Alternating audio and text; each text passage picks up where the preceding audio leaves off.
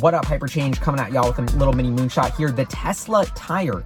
That's right. I believe Tesla, which is disrupting and transforming so much of our transportation system to make it more sustainable, eventually could go down the list and could reinvent the automotive tire. Tires are responsible for a huge amount of pollution of microplastics or whatever they are into our oceans, polluting everything, contaminating all this stuff with these super tiny little microparticles. When we drive, we're tearing up our tires and we're having to breathe that. So Tesla, which is already industry leading in its air filtration systems, already acknowledging this problem, I believe believe. Additionally, Tesla's partnered with SpaceX or has some sort of crossover with SpaceX in developing material science. That's why we have that amazing steel for the exoskeleton of the Cybertruck that looks like it was developed with SpaceX.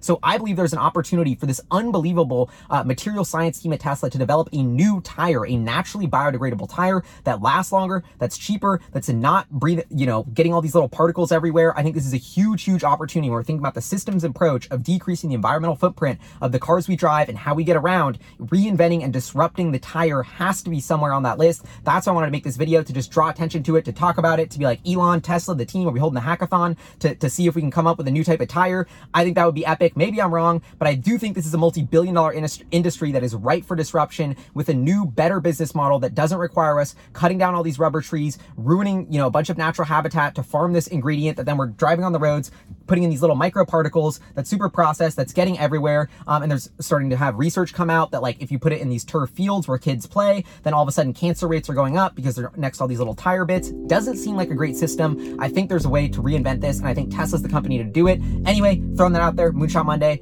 Uh, let me know what you think in the comments below. This is Hyperchange. Peace.